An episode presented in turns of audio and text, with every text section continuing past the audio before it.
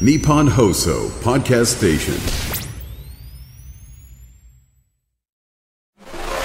Amazon Music Presents. 橋本直人鈴木まみこのクロスポット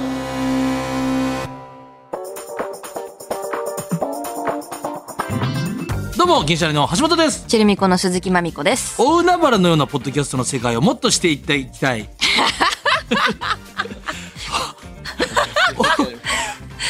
大海原のよ大海原のようなポッドキャストの世界をもっと知っていきたい我々二人がですねまだ知らないあまたのポッドキャストに出会いそれぞれの内容はもちろんポッドキャストの世界の魅力を より広めていく番組。これめっちゃむずいわ。クロスポット47回目。難しかっ自た分の言葉じゃなさすぎた。要するにそうですね。ポッドキャストの魅力を発信していきたい、こんな素敵なポッドキャストの番組たくさんありますよ、うん。そして僕らもポッドキャストの番組をたくさん知っていきたいうんそれが言いたかったんだね。ちょっと大海原なんでその何ですか皆さん、うん。ポッドキャストうん。とかをし、うん。調べる時のちょっと参考にしていただければなっていうはい。感じでございますね、はい。そういう目的です。よしこういうふうに言えれば自分の感じで、よかったよかった。橋本の言葉になってました。前回はちょめちょめクラブの大島さんがはい。来ていただきましたけど。も、この秋から毎回様々な人がポッキャーを紹介するスタイルになりましたが新しいフェーズの3回目となる今回プレゼンしてくれるのはなんとこの番組のクロスポットの番組スタッフです。もうブッキングできなかったんですか誰これラストにやる手法です。よかもしくは最終回手前です。大丈夫ですか？もうここまで来ちゃいました。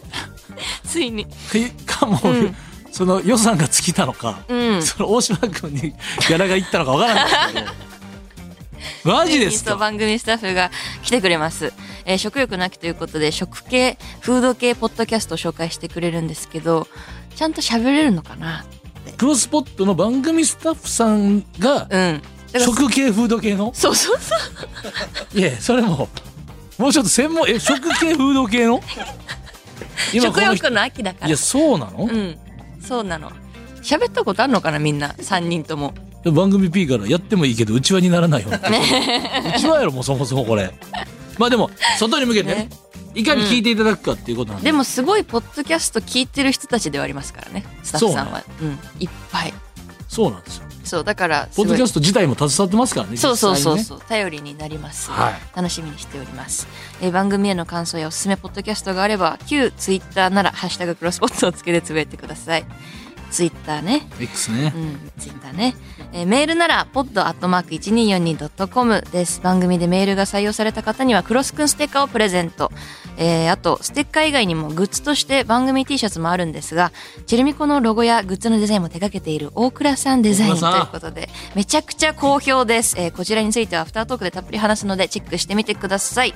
えーそのアフタートークは Amazon Music 限定のポッドキャストにて聞くことができます。さらに Amazon Music なら地上波の通常版の20分以上にたっぷり話している様子もほとんど聞けるので、ぜひこちらを聞いてみてください。まあクロスポットの良さも残しつつ、秋うん秋からの改編でうん。こういう楽しいなんかちょっとよりでもこ分かりやすくなったと思いますので、そうだね。ぜひぜひねあの聞き続き聞いていただきたいと思いますというはいわけで橋本直人鈴木まみこのクロスポット今日もよろしくお願いいたします橋本直人鈴木まみこのクロスポット。Amazon Music Presents 橋本直人鈴木まみこのクロスポット。この時間は Amazon Music がお送りします。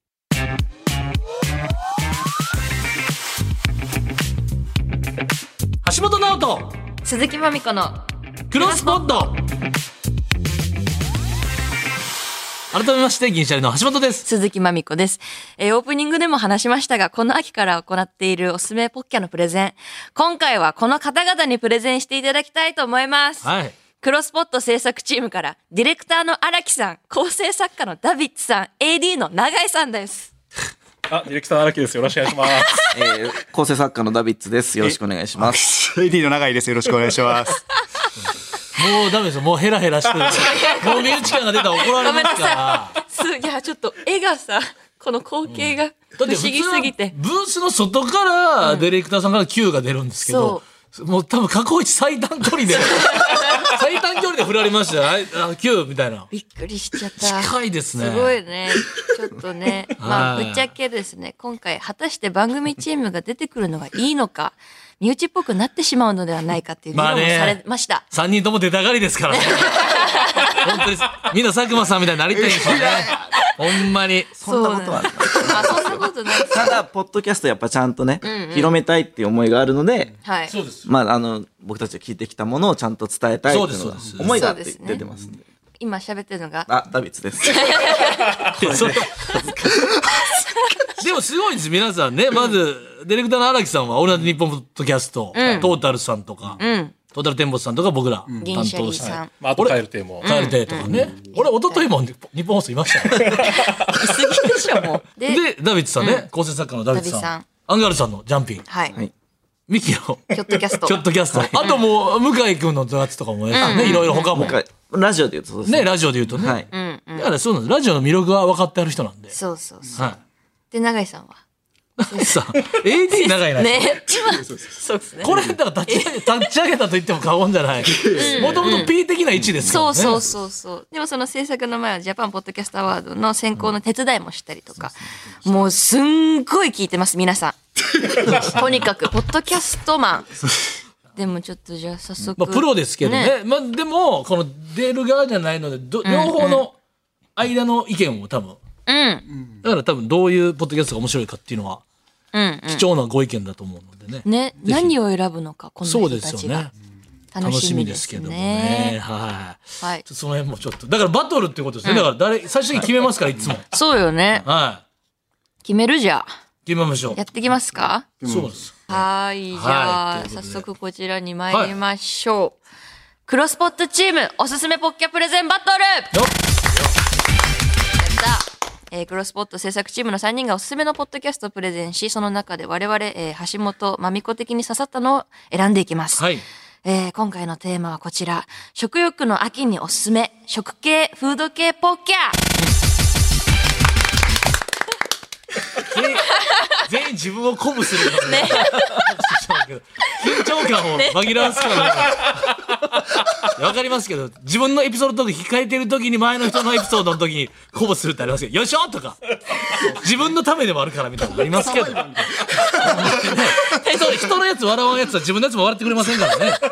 みんな盛り立てていくってありますから。事なこと言ってます、今。はい。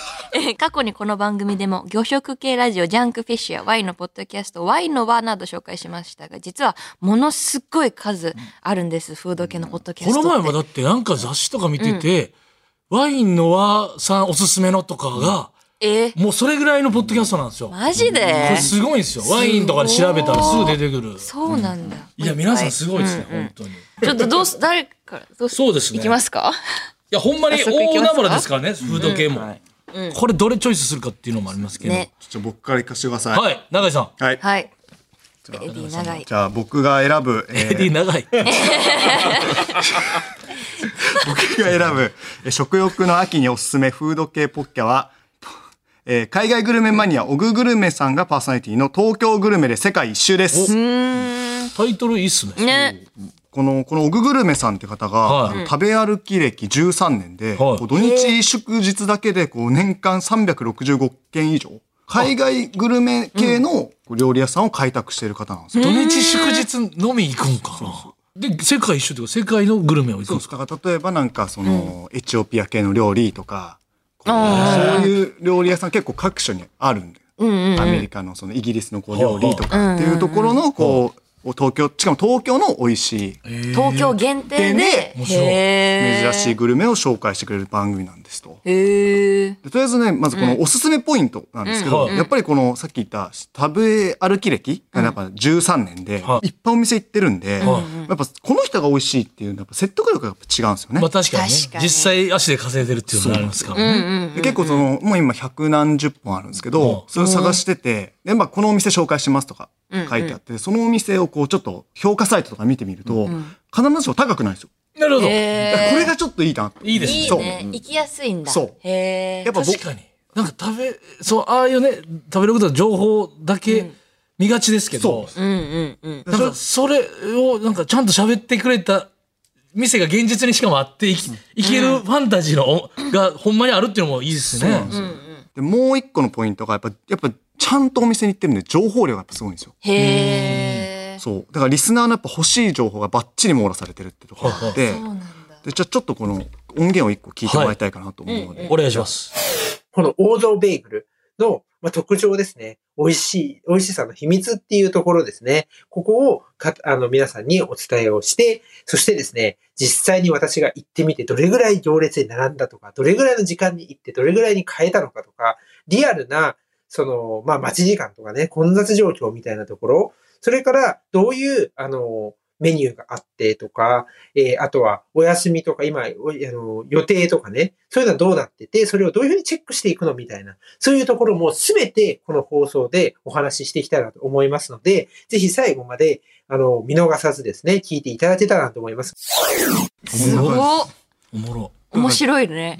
だから実際に行って、僕何時に行った時はこの土曜日だったんですけど何時間待ちましたとかへえ、リアルな情報。なるほど。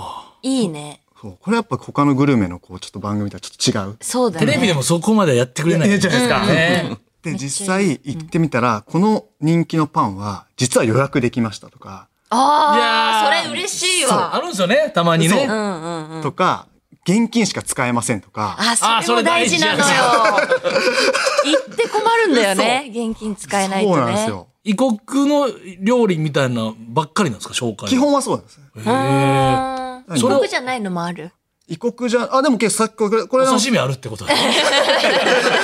ある。でもねいや基本的にはこうニューヨークベーグルとかサンドイッチとかでも、なんか異国ああんまりこう尖りすぎてない料理結構多いパエリアとかああ。あとこの人がやっぱもう一個すごいなって思ったのが、ちゃんと実は本場にも食べに行ってるんですよ。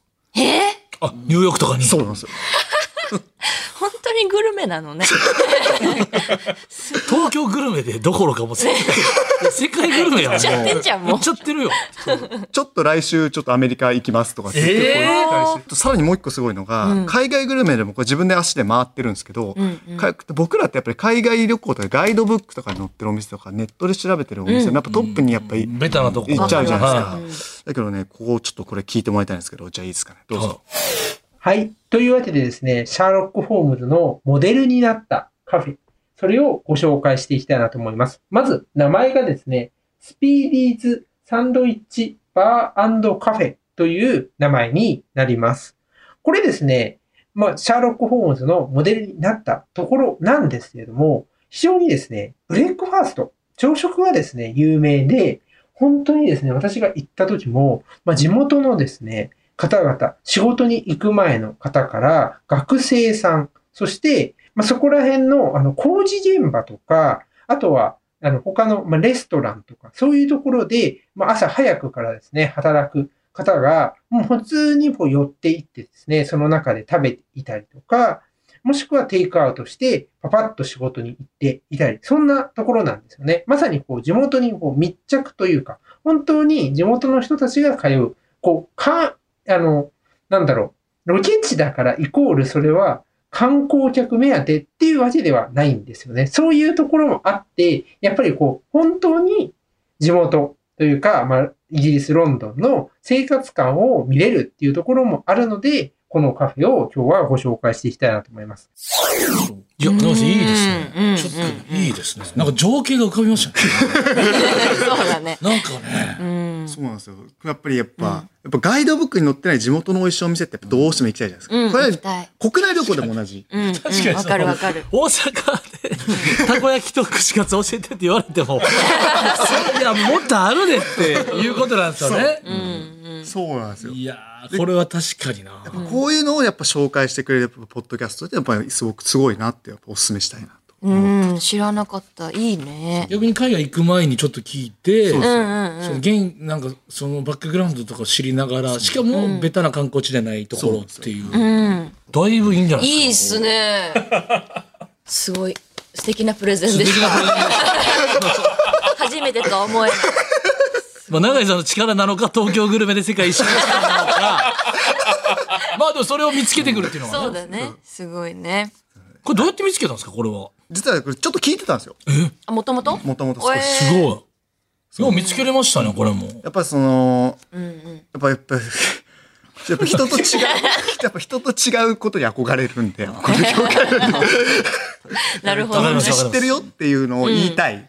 けどやっぱ食べログの、もう食べログとかだとやっぱみんなね、知ってるから、で、多分、永井さん、あの、そのプロデューサー時代もあるから、その、なんていうんですか、その多分芸能人の方をお店に連れて行くもあるから、めちゃくちゃあるそのでしょうね。方にお店を送った時に一応点数知られるやんか。あ、いや、この点数の店なんやって思われてもな、みたいなね。ほんまはこっちの方がうまいのに、ほんまはもっと低くて美味しいとこあんのに、一応おもてなしとしては、みたいなね。連れて行くんやったら、みたいなのあるから。大変だね。ねいやいや、これは、永井さんらしいというか、ね。ね、素敵な、よかったポッド。キャストでございました。じゃあ続いて、はいじゃあ次ダビさん僕いきます。ダビさん。はいはい。えっと、作家ダビッツが選ぶ、はえー食欲の秋におすすめフード系ポッキャは、えー食べ物ラジオ、食を楽しく学ぶ、食かける歴史です。ということで、まあちょっと、ここだけすみません。え？何何まあちょっとこれは、これはなぜここにこの、はいはえい。え？ざるそば？今、ざるそばの、まあ、スーパーとかコンビニとかでありそうなねざある。と思うんですけシンプルなざるそばが。はい。はい。何？まあ、この番組は、えっと、まあ、どういう番組か、先にちょっとご説明させてもらうと、まあ、少し変わった経歴の料理人兄弟のお二人、えー武藤さんというお二人が、はい。えー食べ物の知られざる世界をちょっと変わった視点から学んでいく食のエンタメポッドキャスト番組ということで、まあ、Amazon Music とかで、あまあ、は配信されている、2021年7月に、えー末にスタートした番組なんですけども、これ実際に静岡にある、えっ、と、お店をちゃんと営んでる方の、はい。えー武藤兄弟のお二人が喋ってるものなんですけど、はい。えっ、と、まずちょっと素材を聞いていただきたいと思います。お願いします。そばの加工というか、えー料理の段階を何段階かにこうステップ分けるとするじゃないですか、えーまあ、身になりましたの身のところからいきます。それは粉にします。こねますとか茹でますとか切りますとかいろいろやるじゃないですか。この工程数で最も長いのが世界中合わせですよ、最も長いのが日本の麺のそばです。そうなの？めちゃめちゃ工程数長いですめちゃくちゃ？はい、よくそれ育てようと思ったね。はい、だから魔改造なんですよ魔改造？もともとはご飯の代わりに炊いて食べてるんですからああ、はあはあは冷えとか泡とかと一緒にねあ。うんうんうんうん。そこから粉になって、こねてパンにするとかな塊で食うってのがあって、団子にするってのがあって、それを伸ばすって工程が出てきて、やっとこさ麺になって、うんで、あ天津さえ麺を汁につけて食ってるのが今度汁のタパッとものあのスープの中に入れちゃって食べるって、そこに具を乗せ始める。ああ、めちゃくちゃ工程長いね。はい。もう超絶進化してるんですよ、これ。いや、おもろいっすね。で、そうなんです。改めて考えたことなかった。そうなんです。で、素材聞いて、まあ分かってもらったと思うんですけど、まあ、たった1分の素材なんですけど、はいこの単純にあるコンビニで買えるのお蕎麦なんですけど、実はもう軽く見られてるけど、ものすごく手間がかかってた食べ物ということなんですね。で、そうですね。すごいな。で、まあ、まみこさんもそお蕎麦好きだと思うんですけど僕もお蕎麦すごい大好きで、はいで最近ちょっと日本放送、僕の近くのお気に入りのお蕎麦屋さん、私も好きなあいよいよ言ってますよね。そば、そば食わへん。ただ、その蕎麦屋さんがビルの取り壊しもあって、そうや。なくなっちゃったんですあ、ね。近いとこですか？二人よく行ってたわ。そうなんです。そうなんです。そうなんです。そうなんです。嘘でしょ？そう。まさにそのテンション。どころみたいな蕎麦屋さんですよね。で、日本その蕎麦なのか蕎麦なのかわからないぐらい近い。近く。てかもうそこしか食うないぐらいの。でしょ？でも美味しいんです、本当に。まあ、しショック本当にもう昔ながらのお蕎麦屋さん、ビルの地下のお蕎麦屋さんなんですけど入ってきて。ないです、話、まみ。そう、それでまさにね、もう一回行こうと思ったら、そのもう一回を自分の中でちょっと行きそびれちゃって、あの、閉まる日をちょっと間違えてて、もうちょっとやっていかなと思ったら、もう早めに、その前に閉まっちゃってて。で、まあ十分通ったんですし、通ったし、まあたくさん食べたんですけど、このポッキャを先に聞いて、お蕎麦の話を食べてたら、まあもっとこのそうありがたがってのて思いがちょっと深くなったかなと。で、そんな話を、やっぱ普通の食べ物屋さんで会話した話って、うん結構覚えてるじゃないですか。あの、実はこれって何々なんて、まみこさん、そば私ジャブジャブつけて食べるの好きなんですよ。とか、そういう話って実は結構後々残るんです。バ カなやつ。今言い方悪かったからね。何も考えてないやつみたいな。私、あれやし、違うんですよ。なんか、言い方もなんか、好きに食わせろみたいな所作も。まあ、よくよく言ってますけどね好きに食わせろとそばをそう。水水につけるとかあるよ、あ水の。いい、もうつゆでジャブジャブがいいから。塩とかいしいらない。選択してんじゃん、もうジャブジャブ。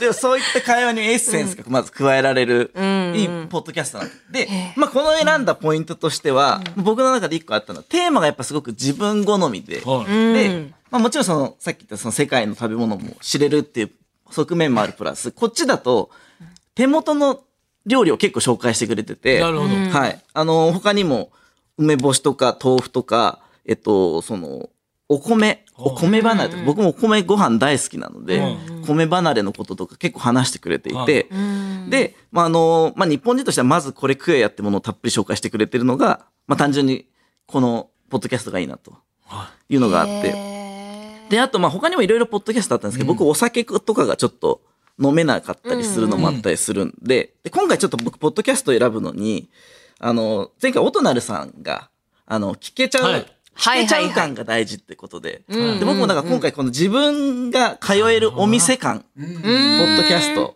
をイメージちょっと選んだんですよ。はいはいはなるほど。そうなった時に、まあ、おしゃれ系のポッドキャストも結構食べ物あって、はいあったんですけど、それよりもまあ自分としてはこっちの方が毎日通えるかなっていう、ななるほど。食材をチョイスしてくれてる。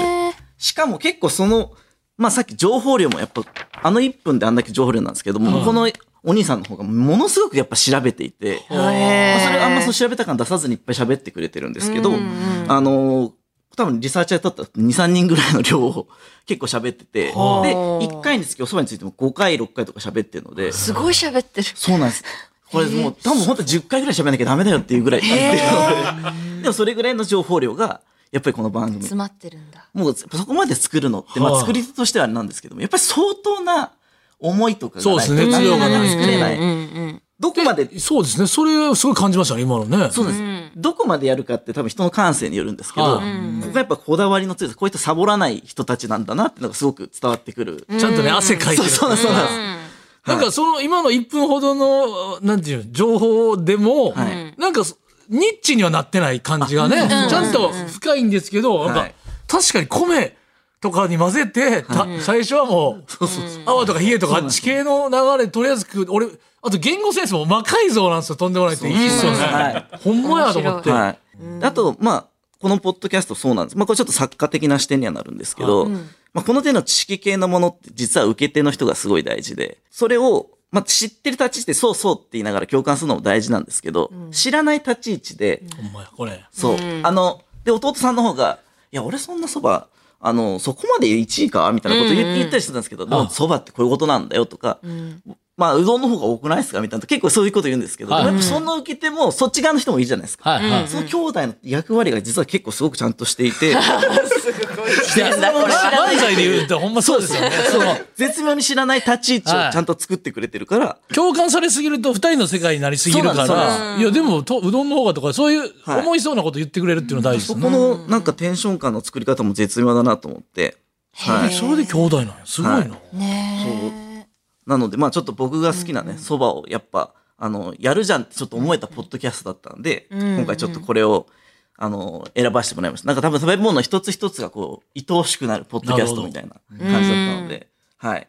これでもこのラジオを進めることによって分かったことは、まみちゃん、まみちゃん行きつけのそば屋が。マジで本いや、そっちじゃないの。当に。それがちょっとね、そっちじゃないのよ。ちょっとその印象しかなかったです。すいません。はい。いやいや、素晴らしい。いや、ダビさん素晴らしかったですね。いや、すごい、めっちゃプレゼンうまいですね。みんなうまいな。ただもうディレクターの荒木さんが時計見えてました。全 員長いな。今日結果盛り上がってるんですよ。身内でやってるから。い本当だね。や、素晴らしいです。はい素晴らしかったです。はいでは、続いて、はい。荒木さん私、ディレクター荒木が選ぶ、食欲の秋におすすめフード系ポッケは、えー脳と食のラボラジオです。もっと違う視点からですはいか、これは。先に素材をはい聞いていただきたいと思います。お願いします。はネガティブな仮説をあえて立てようと思うんだけど、ああ、流行らない？そう。大豆ミートは持続可能ではないっていう。持続可能ではない。あの、大豆ミートは廃れるっていう言い方でもいいかもしれなあ、い。そういう意味合い、うんじゃあなんでその大豆ミートが持続可能ではないっていうネガティブ仮説を立てたかというと、うん。まあ需要はあると思うんだよね。はいはい。食べたい。食べたいとか、体にいいとか、あとは、なんだろう、今後ね、うん。開発が進めばもっと新しい機能がうん。付加されたような大豆ミートも出てくるかもしれないよね。うん。なんだけれども、そこに大豆がないと何もできないじゃん。あ、そういうことで、そう。それって、大豆が廃れるとはまあ別の視点？ああ、そうね。大豆はね、廃れないとは思っていっていて、う前提というか、はいはい。大豆がこのまま一定の量作られるのに、うん。大豆の消費ばかり増えていくと足りなくなるよね。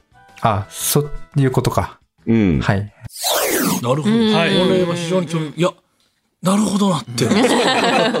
まあ、あの、僕が結構その聞く環境っていうのが、まあその、正直編集中以外はイヤホンとかあんましないんで、結構オープンな環境で聞くことが多くて、特にまあなんか、運転中の車の中とかでこあう、繋いだりとかして、はい Bluetooth 繋いだりとかして聞くのが多いんで、まあなんか、そこまでこう、お笑い系のというよりかは結構情報系のを割と、はいあの、運転中で聞いたりするんですけど、まあ今回その、これ選んだ理由は、まあなんか、皆さんこう、聞きかじった知識をそのままにしてませんかっていう ところもありつつ、まあ今素材が流れた通り、そのまあ僕がすごい驚いたんですけど、結構まあこう昨今、代替商品、まあいろんなこう、ビーガン商品みたいなやつで、こう、うん。大豆ミートがこう、いろんな商品になったりするんですけど、うん。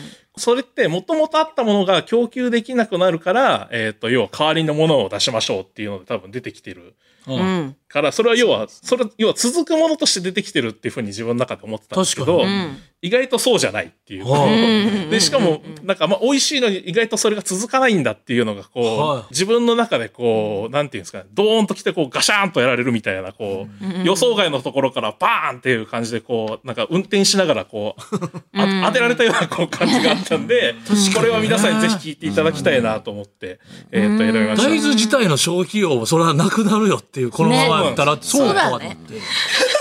そうじゃん。ね、食肉のとか、肉加工とか、肉業界のこと考えてたらそれもあって、とか思ってて、健康志向の方もよく食べはるし、高タンパクやし、とか思ってたら、そうかっていう。この番組はですね、農学ガチ勢の TT さんと、えっ、と、農学ビギナーのゆとさんが、えっ、と、はい、脳と食について話しまくる番組なんですけど、まあ、こういった仮説をもとに、えー説明、なんでこれがこうなってるのかとかっていうことを説明する番組なんですけど、えっ、と、まあ、これ以外にも、その牛乳、あの、ちょっと前にも話題になった、その、牛乳が、消費が全然されてないから、どんどん廃棄してるみたいなことだったりとかを、えっ、と、まあ、取り上げていたりとか、そういうのも結構積極的に取り上げてる番組なんですけど、まあ、どうしてこう、これがこうなってるのかっていうのを、まあ、仮説をもとに説明したりとか、えっ、と、まあ、ちゃんと情報をもとに説明したりとか、説得力もありつつ情報量もあって、まあ、その、あ、そういうことだったんだ、これっていうのを、なんかこう、教えてくれるようなもう。一個考えるきそうっかけをっていうなんかそうねで。すね。確かになんか、サッカーとかでね、大夫さん、途中交代したやつはもう常にずっと走り続けると思ってたら、そうか、怪我する。可能性もあるから、そうですもう交代したやつは、もうとりあえず戦力としてって思ってたら、あ、そいつが再び怪我はあるから、ベンチバタバタするなっていうのありますよね。なんかね。なんかでも勝手にそういうもんやと思ってもうてる変なね。ちゃんとね、専門家の話聞かないと分かんないことがたくさんありますね。一個のジャンルに偏らずに、こう、いろんなジャンルいろいろご紹介していただいてるので、ああ、なるほどっていう、こう、よう見っけましたね。ねよく見つかったなと思って 勉強になるラはい。ジオですね。というところですぜひ、あの、このポッドキャスト聞いてほしいなと思って、あの、ご紹介させていただきました。面白いですね。い面白い。や皆さんよかったんじゃないですか？三人ともバラバラっすね。かなりむずいなうん。選ぶのか。いいなぁええ私と橋本で1位を選びます。いやーじゃあ行きましょう。せーのでせーのでか。じゃあせーので、もうな、あの、で、ラジオの名前よね。ポッドキャストの名前ってことよね。いや、まずはもうせーのなんで短めの方がいいんで、まず、せーのっつって、多分、えー、ダビさんとか、そう、永井さんとか、荒木さんとか、そう。あ、オッケーオッケそれ言った後に紹介しましょー。オッケう。はい。じゃあ行きましょうー。か。よ。せーの、永井さんん。永井さんとダビさん？まみちゃんはダビさん。ダビさん。僕、永井さんね。でも荒木さんの、とかじゃない。ダメだったとかじゃない。とかじゃない。とかじゃない。どこから聞くかっていうだけのそう話。理由僕はやっぱ、えー永井さんのその、東京来るまで世界一周。このやっぱ、なんていうんですか、こう、並んでど、何時でとか、そのなんか、お、生の情報のリアリティなん、なんか一回店に行った気持ちにもなるし、うん。それでもう一回何かサイトで見たくなるし、なんか、アナザーストーリーが常に続くなっていう。うん。で、まあ、帰り今、聞けるのにちょっと、なんか、手軽でいいかなっていう。そのそうだね。ダビさんがおっしゃってた、あの、んあなんていうんですか、その、常に通える店感が、うんうんうん。なんていうのその、ポッドキャストのお店として、うん。常に、あの、まあ、あ、なんか、暇やからとりあえずつけようになりそうかなと思ったんでっていう感じですね。そうだね。はいいいね。もみちゃんの、私はい。食べ物ラジオ食を楽しく学ぶ食かける歴史。これだそばだから上に聞きたいっていうのも最初の1個目の取っかかりはあったんですけど、でも本当にその知識量を聞いてみたい、で私も話したい人にって思った。そ れを。鼻につかないラインでね。鼻につかない程度のうんちくで、プレゼントそばの回しか聞かない。そんなことない。ここからどんどん聞いていこうと思って。いや、でもどれも聞きたいなっていう。ね今回のベストポッキャはどうしますか？これは、ということで、今回のベストポッキャは、荒木さんの、ノート食堂ラブラジオに決定荒木さんでしたこうなんです、これは。うんここれはあるある、うんこれも あるあるあるあるなんうんだ。このシステム意味あんのあるあるで。これはもうあるあるです。私たちの。はい。そうっすいや、皆さん次最高のでした。回のディレクションで手触れたらどうするんですかグーで、グーでキューブいやいや、非常にでも、身内会になりがちと思いきや、意外にちゃんとプレゼン素晴らしかったです。バトルでしたね。めちゃくちゃ盛り上がりましたんで、ありがとうございます。続きは Amazon Music 限定のフルバージョンで聞いていきたいと思いフルます。バージョンぜひはい。以上、クロスポット制作チームおすすめポッキャプレゼンバトルでした。今日紹介したポッドキャストはクロスポットの旧ツイッターでも紹介しておくので、ぜひ聞いてみてください。そして、とにかくいろんなポッドキャストの魅力を広めていくのがこの番組の使命なので、実際に今日紹介した番組、えー食べ物ラジオ、東京グルメで世界一周、ノート食のラボラジオなどを聞いて、その感想をつぶやいてくれた人の中から、抽選で10名様にクロスくんステッカーあげちゃいます。すごい。ちゃんと感想をつぶやいてくれたら、またどんどん広がっていきますよ。どんどんお願いします。いいことですえーハッシュタグクロスポットをつけてつぶやいてくれた人が対象なので、つぶやく際にはハッシュタグクロスポットをお忘れなく、その中から番組スタッフが DM にてご連絡します。もらった感想ツイートは番組でも紹介させてもらうかもしれません。ぜひたくさんつぶやいて、ぜひたくさん聞いてつぶやいて、たくさん広めてください。あれもない、あれはできたりするんですか？この、この、ポッドキャストを聞いている人は、このポッドキャストも聞いていますみたいな。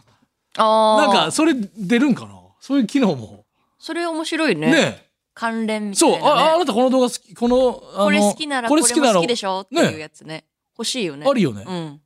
いかがでしょう？かぜひ。お願いします。はい、というわけでちょっとね。えー今回のゲストは、えークロスポット制作チームからディレクターの荒木さん、作家のダビッツさん、AD 永井さんでした。ありがとうございました。橋本直人、鈴木まみこのクロスポット。Amazon Music Presents 橋本直人鈴木まみこのクロスポット。この時間は Amazon Music がお送りしました。さあ、お送りしてきました。橋本直人、鈴木まみこ、クロスポット47回目、お別れのお時間でございます。はい。いやー、身内でしたね。でも、あの、うちうちにならなかったと思います。なんなかったと思う、私も。うん、ちゃんと3人のプレゼンがすごかった。よかった。ね。ちゃんと真摯に取り組んでいただいて、素晴らしかったですポ。ッドキャストをちゃんと知れました。誇らしい限りです。はい。はい。えーそんなこのクロスポットはポッドキャストの Amazon Music 限定でフルバージョンとアフタートークも配信しているのでそちらも合わせてぜひ、えーそして次回のクロスポットですが10月29日はい日曜日放送？かも、みたいな。かもって感じです。日本シリーズの中継次第で放送はお休みです。次回もポッドキャストでの配信のみで30日月曜日に配信になる場合もあります。はい。そしてですね、次回のポッドキャスト紹介するのは、銀シャリ橋本、チェルミコ鈴木まみこ、我々です。これ、いけるかね？あの、ね。お三人さんより来れるかね？いやー、ちょっとあの、正直自信ないっす。ないですねあそこまでうまく喋れるかわかんないけど気持ちは熱いです。俺もなんかそば買ってきたかったな。そうね。ねそれだったらなちょっとハードル上がってますよ。ね、ハードル上がっちゃったよ。頑張りましょう。頑張ります。はい。えー詳細はクロスポット公式ツイッターでもお知らせしますので、そちらをフォローチェックしてみてください。なんかもう思いもう思いつきたかもね。まだ、ねまだ今今から撮りますからね次、の我々はね、ここからですよ。ここからですはい。というわけでここまでのお相手は銀シャリの橋本と鈴木まみこでした。